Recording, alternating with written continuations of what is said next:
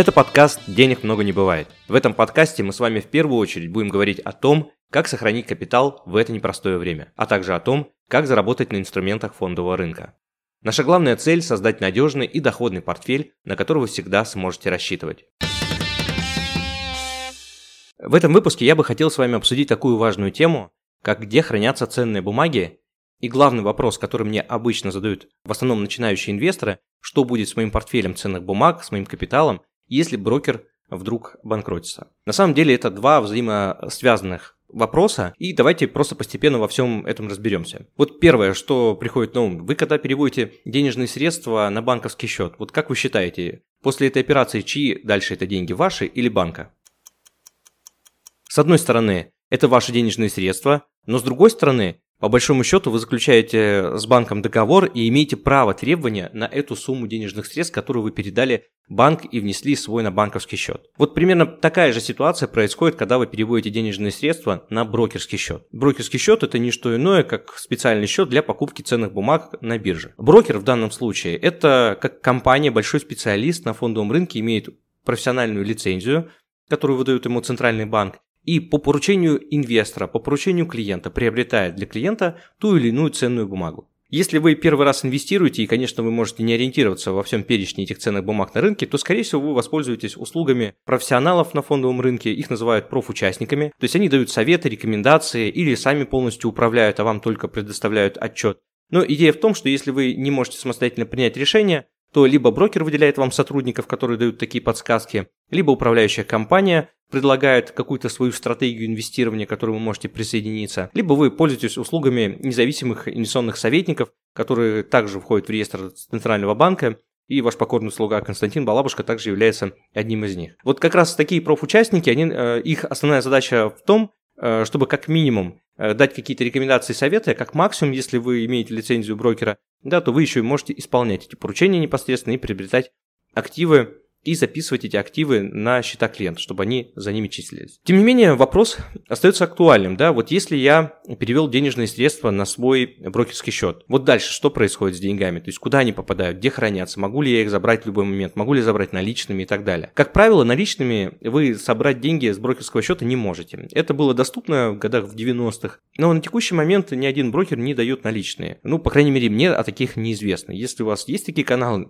пожалуйста, напишите мне, возьмем в арсенал арсенал. Мало ли кому понадобится. Но если мы говорим о стандартной схеме, то вы, как правило, пополняете свой брокерский счет через банковский перевод, идете в банк, даете реквизиты, в назначении платежа указываете для инвестирования в фондовый рынок и указываете там номер своего брокерского счета. То есть, по сути, вы открываете субсчет в системе брокера. И как только капитал попадает в систему брокера, вы, соответственно, уже дальше подаете приказ на приобретение ценных бумаг. И тут есть важный нюанс. Пока у вас деньги находятся на счету брокера в кэше, это как раз и есть тот основной риск, потому что кэш, он ничем не защищен. Вот, допустим, в отличие от ситуации с иностранными брокерскими счетами, э, там, всеми известный Interactive Brokers, любимые там российскими резидентами, он предлагает страховку от 250 тысяч там, до 2,5 миллионов евро по вашим кэш-позициям, на тот случай, если брокер обанкротится вопроса. В случае же с российскими брокерами, мне, по крайней мере, неизвестно о наличии э, таких брокеров, которые бы предлагали страховку да, на случай дефолта брокера. Имеется в виду, что если деньги сохраняются на счету у брокера в деньгах, а не в ценных бумагах, то в случае дефолта брокера вытащить эти денежные средства, к сожалению, будет очень сложно. Поэтому самое лучшее, что можно сделать при работе с брокером, это подать поручение на приобретение ценных бумаг. Почему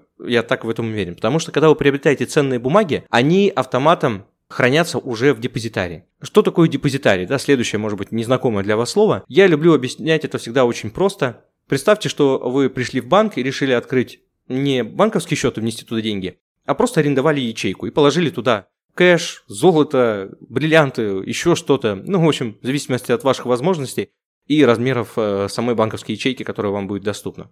Когда вы приобретаете ценные бумаги, они попадают в депозитарий, это не что иное, как ячейка, но только для хранения ценных бумаг. У многих, кстати, возникает вопрос, а что эти ценные бумаги, это какие-то вот прям реально бумаги, напечатанные на бумаге, там какие-то красивые печати стоят, и я их могу забрать, прям потрогать. Нет, конечно, на сегодняшний день все это работает в оцифрованном электронном виде, То есть, по большому счету, банки депозитарии вообще там лет 20 назад была, конечно, форма документарное хранение бумаг, то есть каждая акция соответствовала свое какое-то количество бумаги, но от этого быстро отказались, потому что, ну, во-первых, бумага имеет свойство портиться, во-вторых, это надо как-то обеспечивать трансфер ее между профессиональными участниками, э, да и просто это неудобно, вот эта вот бумажная возня, работа э, реально затормаживает процесс, и взаиморасчеты, там, опять-таки, лет 20 назад занимали, ну, там, чуть ли не неделю, пока курьер одной из экспресс-службы перевезет эти бумаги в другое место. То есть это было реально жутко неудобно. Поэтому на текущий момент каждая ценная бумага, она оцифрована и имеет такой уникальный классификатор, как называется ISIN. Вот поэтому ISIN это тот уникальный код, номер, э, который присваивается каждой ценной бумаге абсолютно без исключения. И по этому коду ценной бумаги все понимают, да, у кого, какого инвестора, у какого брокера, сколько куплено, каких именно ценных бумаг. Каждой ценной бумаге соответствует свой там проспект эмиссии, да, если это облигации. Ну, в общем, есть по каждой ценной бумаге свое описание, как она работает, как устроена, какое есть требование. Это требование всех регуляторов. Э, в нашей стране роль э, регулятора выполняет Центральный банк. Вот, поэтому, когда вы приобретаете ценные бумаги и активы через брокера, вы по большому счету не так сильно зависите от того, насколько надежный сам брокер. Но это не значит, что можно выбирать абсолютно кого угодно, и там, ну, нейм брокеров использовать, тем более использовать с какими-то крупными капиталами. Вот если вы зайдете на сайт Центрального банка, то вы обнаружите такой реестр, как э, реестр профучастников с отозванными лицензиями. Вот за последние два года там порядка 180 записей. Вот, то есть, э, конечно, там много дублей, плюс это какая-то одна структура, но с разными названиями, но реально процентов 30 э, это вот в чистом виде 60 компаний лишились своих лицензий либо по собственной инициативе, либо это была инициатива Центрального банка по факту проверки, когда они выполнялись требования по хранению бумаг, по учету, по уровню риска, обеспеченности брокера. В этом плане э, Центральный банк, он выполняет вот ту самую защитную функцию прав инвесторов, и следить за тем, чтобы брокеры вели нормальную деятельность, а не строили какой-то пирамидальный бизнес, э, да, где бы инвесторы видели там финансовые результаты за счет э, новых вливаний. Вот, поэтому такой момент, он, ну, если полностью нельзя, конечно, исключить, но на 99% регулятор защищает инвесторов от подобного рода вещей. Но, к сожалению, вот мы знаем, пару лет назад такая компания, как QB Finance, да, обвинилась, э, была обвинена там правоохранительными органами в том, что они вели ну, там, не совсем законную деятельность и неправильно отчитывались, и главные фигуранты дела, там, на них было заведено даже уголовное дело. Поэтому выбор брокера – это, безусловно, важный, но если вы выбираете там первый топ-5, то риск напороться на такого недобросовестного брокера, он достаточно минимальный. Вот, более того, даже если вдруг вас угораздило попасть к такому небольшому брокеру, если у него есть лицензия Центрального банка, это значит, что какие-то проверки он все-таки проходит. Поэтому, если вы через такого брокера купили ценную бумагу, то она уже дальше хранится в депозитарии, и на самом деле на российском рынке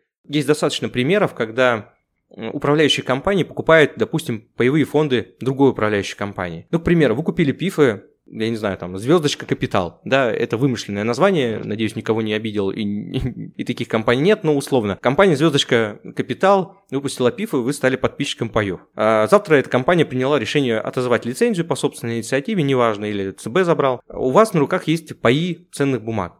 Вопрос, что будет с вашими активами?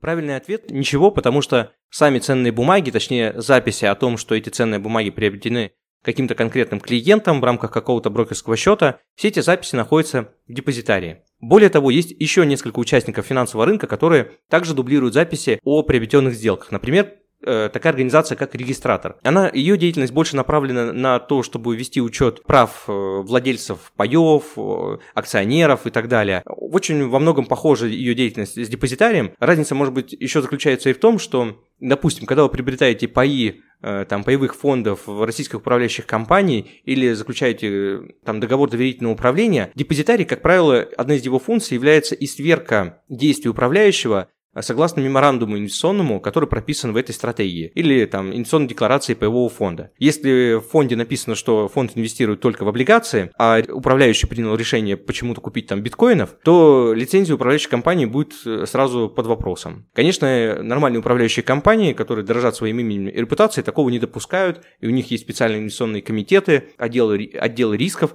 которые за всем этим следят и проверяют. Но, как я уже сказал, есть депозитарий, который так же, как внешняя организация, не часть э, самой управляющей компании, также проверяет на предмет порядочности да, и соответствия ну, определенным документам, которые сама управляющая компания задекларировала. И на основании этих документов, да, что важно понимать, формируются ожидания инвесторов. То есть, если вы покупаете консервативный инструмент, вы хотите, конечно, быть уверены, что вы не рискуете. И наоборот, если вы хотите рисковать, наверное, вам бы не очень хотелось, чтобы ваши денежные средства размещали просто на депозитах, а потом бы объясняли, что ну вот так получилось. Вот, поэтому в этом плане Э, наличие вот таких внешних организаций, которые способны на профессиональном уровне делать сверку, ну, я считаю, очень важно. И важно отметить, что эта практика на самом деле общемировая. Вообще наш российский фондовый рынок, он относительно молодой, поэтому все эти инструменты проверки и работы, и как механика работы, она пришла к нам из-за рубежом. Там это работает уже больше 100 лет, успешно. И еще есть э, дополнительный такой элемент игрок, это как аудитор. Ну, представьте, есть центральный банк, который проверяет, есть депозитарий, который хранит бумаги, есть регистратор, который ведет учет владельцев прав. Есть еще также аудитор, который проверяет деятельность э, самой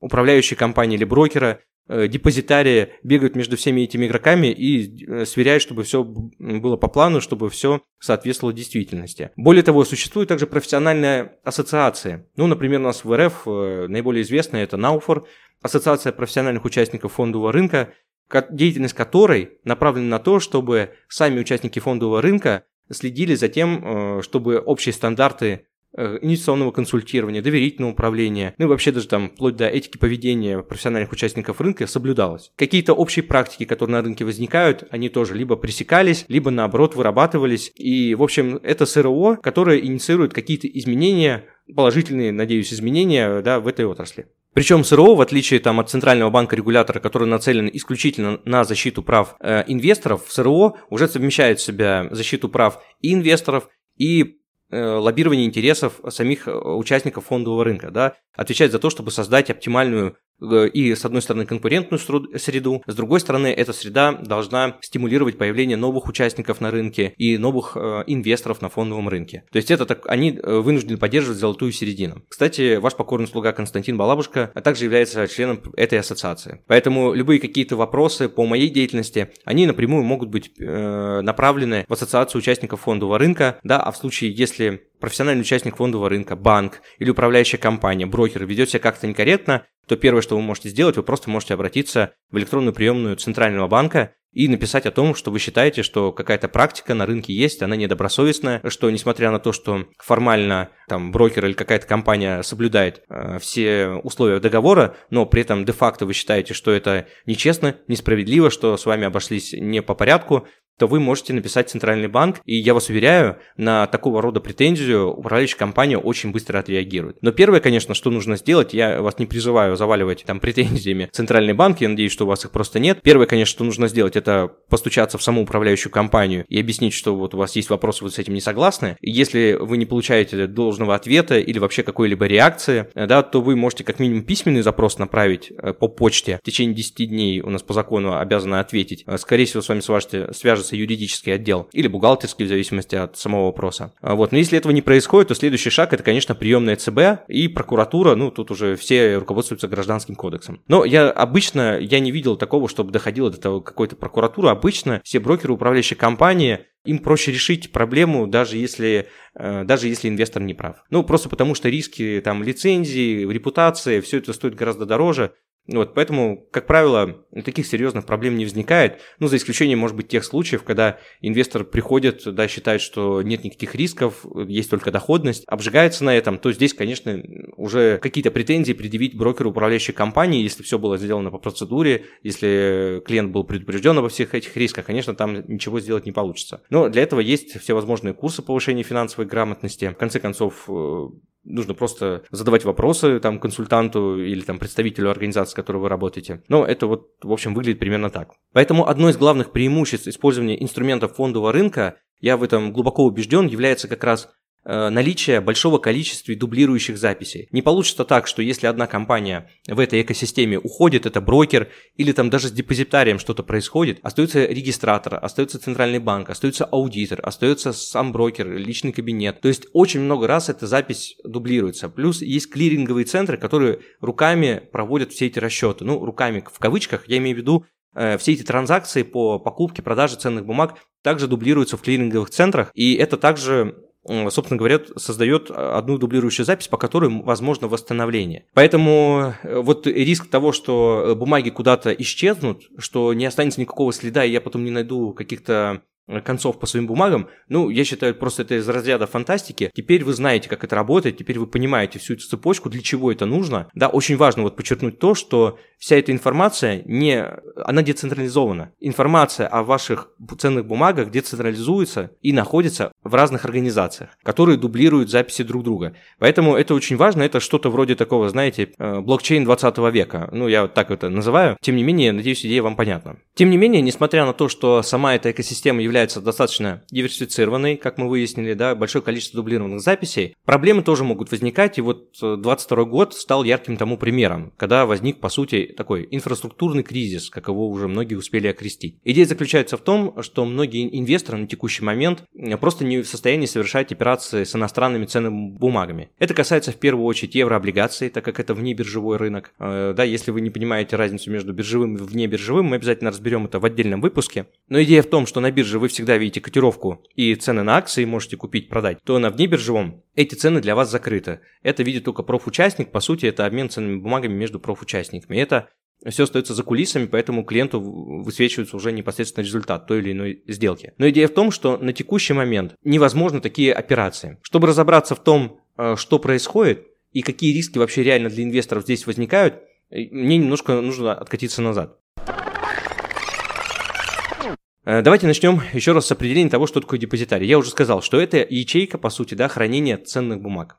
И также, когда вы приобретаете ценную бумагу, там появляется новая запись о том, кому что принадлежит, в каком объеме. Так вот, когда вы открываете брокерский счет, у каждого брокера есть, как правило, свой депозитарий. Ну, то есть тоже что-то вроде такого отдела, где идут записи, что кому когда купил и кому что принадлежит. Потому что у брокера один счет депо. Что это значит? Это значит, что брокер имеет свой депозитарий, Потом этот брокер открывает ячейку в НРД, в национальном расчетном депозитарии. Этот национальный расчетный депозитарий он э, принадлежит московской бирже и там напрямую отвечает да, непосредственно перед центральным банком. То есть это такая некая централизация вообще всех депозитариев произошла относительно недавно, там, 5-6 лет назад было принято решение объединить все депозитарии, чтобы не было такого разброса по всему э, рынку и легче было контролировать и, в общем, собственно говоря, мониторить и регулировать эту деятельность. Так вот, если вы открыли счет у брокера, он в свою очередь открывает э, ячейку в этом НРД, в центральном депозитарии, либо Best Efforts Bank, это депозитарий Санкт-Петербургской биржи,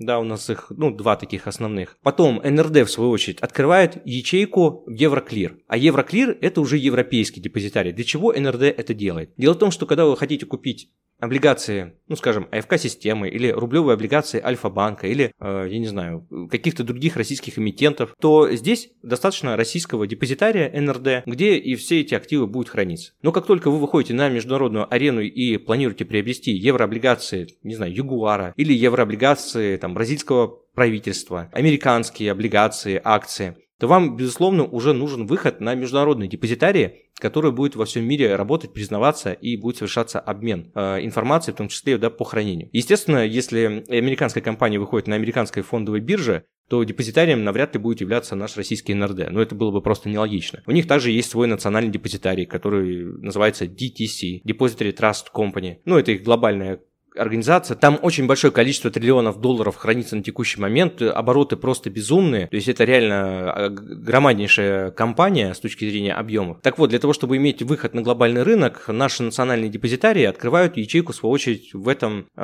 DTC, либо в Евроклире, либо Clearstream. Это такие глобальные депозитарии, которые, собственно говоря, обеспечивают там 80% работы вообще всего мирового фондового рынка. И когда вы приобретаете ценные бумаги на счету иностранного брокера, то вы, по сути, покупаете бумаги, и они хранятся в этих международных депозитариях. А если, к примеру, вы владеете ценными бумагами, которые купили через российского брокера, пусть это будут иностранные ценные бумаги, и вы хотите их перевести на хранение к своему иностранному брокеру. Очень частые кейсы когда вы открываете счет, допустим, в том же Interactive Brokers, это американский брокер, и переводите свои ценные бумаги из российского брокера туда. Эта операция называется депозитарный перевод. В отличие от денежной формы перевода, вы просто переставляете бумаги. Процедура это, как правило, дешевле, но дольше по времени. Занимает 2-3 недели, иногда дольше, потому что сам Interactive, к сожалению, не очень расторопный по этим операциям. Но есть и другие международные брокеры, которые делают это гораздо быстрее. Но идея в том, что вы просто меняете место хранения бумаг и получаете уже доступ к этим бумагам от другого брокера. Получается, что брокер в первую очередь выполняет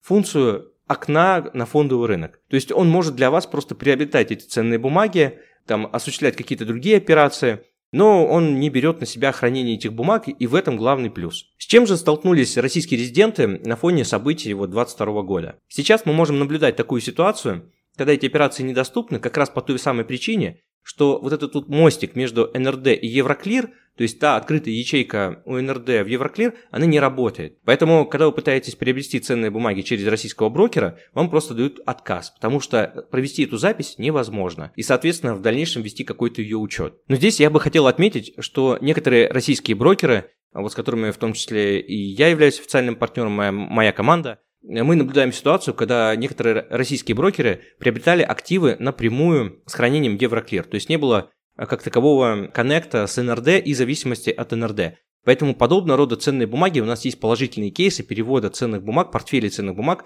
от российского брокера на иностранную площадку. Мы это делаем в первую очередь для того, чтобы сохранить ликвидность и возможность продолжать получать купоны и дивиденды для клиентов. Для некоторых клиентов, которые нам ставят задачу, говорят, знаете, я хочу по переезду, то, безусловно, для тех, кто планирует вообще сменить место жительства, это то действие, которое, что называется, must have. Надо просто сделать, это будет удобнее. Вот. Но у всех свои разные задачи. Если нужно просто сохранить ликвидность и получение купонов дивидендов, то это, в общем-то, тоже э, ну, имеет смысл на сегодняшний день. Но если эти бумаги как-то завязаны на НРД или это российские эмитенты, то, конечно, здесь уже будет гораздо сложнее. Вот, за этими практиками следите, пожалуйста, в нашем телеграм-канале. Я также выкладываю наши реальные кейсы по переводу этих бумаг. И, возможно, что-то будет измениться, что-то поменяется. Э, ну, либо вы можете задать нам прямые вопросы в нашем телеграм-канале, написать нам, и мы постараемся вам помочь разобраться конкретно в вашей ситуации.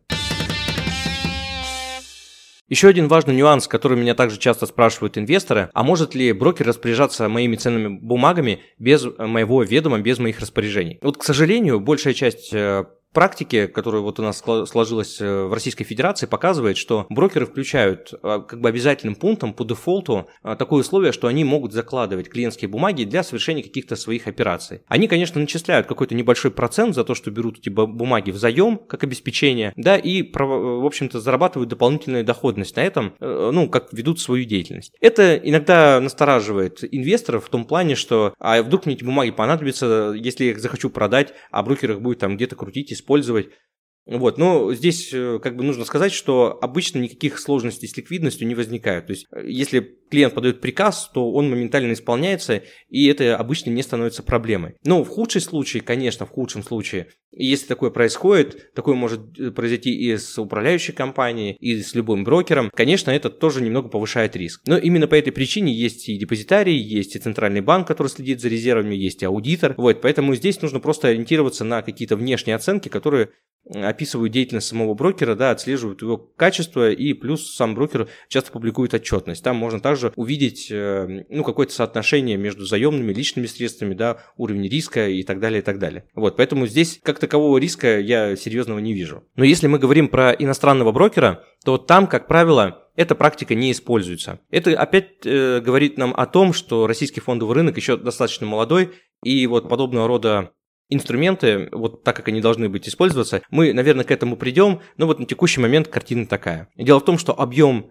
фондового рынка за рубежом и объем фондового рынка в РФ, ну, они значительно отличаются, поэтому и комиссии по российским брокерам выше, и вот подобного рода операции присутствуют на российском рынке, да, профучастники стараются как-то поддерживать маржу, в том числе за счет подобных операций. Вот, но за рубежом, конечно, уже давно от этого отказались, и никто вот бумаги клиентов не закладывает, если, конечно, сам клиент не изъявит желание, что вот он хочет подобного э, рода доход комиссионный получать от таких операций. С точки зрения защиты прав инвесторов, за рубежом на самом деле еще очень широко распространено такое понятие, как SPC – Segregated Portfolio. Это значит, что компания, которая имеет эту аббревиатуру, а большая часть компаний имеет этот статус за рубежом, это и управляющие, и страховые компании, и брокеры. Здесь идея основная заключается в том, что активы клиентов отделены от активов самой компании. Э, кстати, это свойственно и большинству российских правоучастников. Идея заключается в том, что если вдруг по обязательствам управляющей компании возникнет какие-то требования, претензии, там, судебное дело производства, то иск и претензии могут быть наложены только на сами средства самой управляющей компании, то есть самого юридического лица. Но активы клиентов, они по сути формируются в отдельном фонде, на забалансовых счетах, ну, условно можно их назвать так. Поэтому в случае дефолта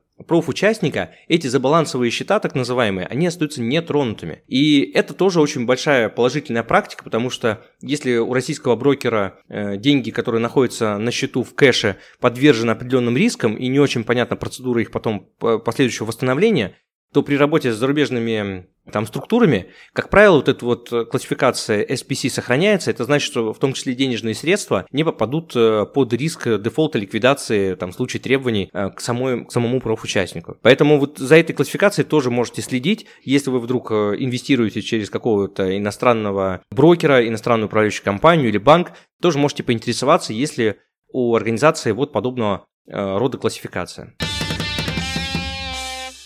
Итак, какие выводы можем сделать по итогам данной темы? Если вы переводите денежные средства брокеру, то лучше поскорее приобрести ценные бумаги и не подвергаться дополнительным рискам. Если вы инвестируете за рубежом, вы можете поинтересоваться о наличии такой аббревиатуры, как SPC, Segregated Portfolio, и дополнительно убедиться в том, что вы не рискуете собственным капиталом э, наравне с рисками самой управляющей там, или брокерской компании. Минимум запрашиваем наличие лицензии на деятельность профессионального участника, а также смотрим, когда была последняя проверка и актуальность вообще этой лицензии. Нет ли ее в реестре профучастников, у которых эта лицензия была изъято. И самый главный вывод, который можно сделать, это то, что вся эта экосистема достаточно развернута, она достаточно диверсифицирована, имеет большое количество дублирующих записей, ничего не потеряется. Даже если вы не можете в моменте совершать операции по своим иностранным ценным бумагам, и ваш портфель в кавычках заморожен, э, права собственности по вашим активам сохраняются. Все эти записи сохранены, поэтому это ни в коем случае никакой не дефолт, не нужно разводить панику, не нужно переживать. Да, на какое-то время доступ к этим активам может быть ограничен, но, во-первых, есть способы выхода из этой ситуации в отдельных случаях. Но даже если в вашем случае это невозможно, нужно просто набраться терпения и дождаться, пока этот мост начнет работать в том или ином виде, рано или поздно это должно состояться. Самое лучшее сейчас это подумать о том, какие альтернативные портфели, какие альтернативные пассивные доходы вы можете себе организовать с учетом новых вводных. И если у вас появятся вопросы на эту тему, как лучше всего организовать э, собственный капитал, где и как хранятся активы, что лучше делать с капиталом или с портфелем ценных бумаг, который приобретен сейчас у вас через иностранного брокера, банка, через европейский банк или управляющую компанию, какие есть альтернативы движения этого капитала, то welcome, милости просим на консультацию, в рамках которой мы сможем пообщаться подробнее и уже понять, э, какой вариант решения наиболее удобный и оптимальный именно для вас. Еще один вывод, который можно сделать, о котором я подробно не рассказал в течение всего выпуска, это наличие рейтингов, международных рейтингов. Базово есть три больших кита, это три международных рейтинговых агентства Moody's, Fitch и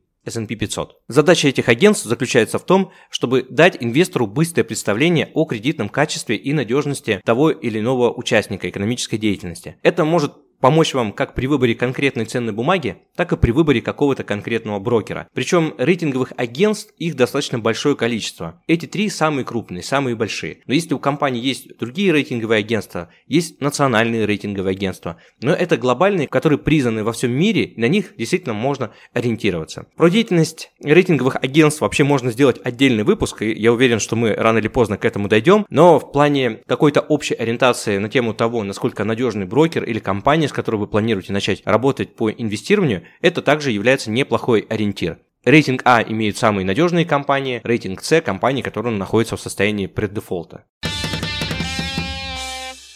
С вами был Константин Балабушка, официальный инвестиционный советник из реестра ЦБРФ, основатель агентства финансовых консультантов по еврооблигациям SkyBond. Подписывайтесь на наш подкаст «Денег много не бывает». Читайте нас в Телеграм, смотрите нас на YouTube, ссылки я оставлю в описании. Присылайте ваши вопросы мне в Телеграм и делитесь своими кейсами. Я обязательно отвечу на них в следующих выпусках. А лучшими практиками обязательно поделюсь со всеми подписчиками. Вместе мы найдем выход из любой ситуации.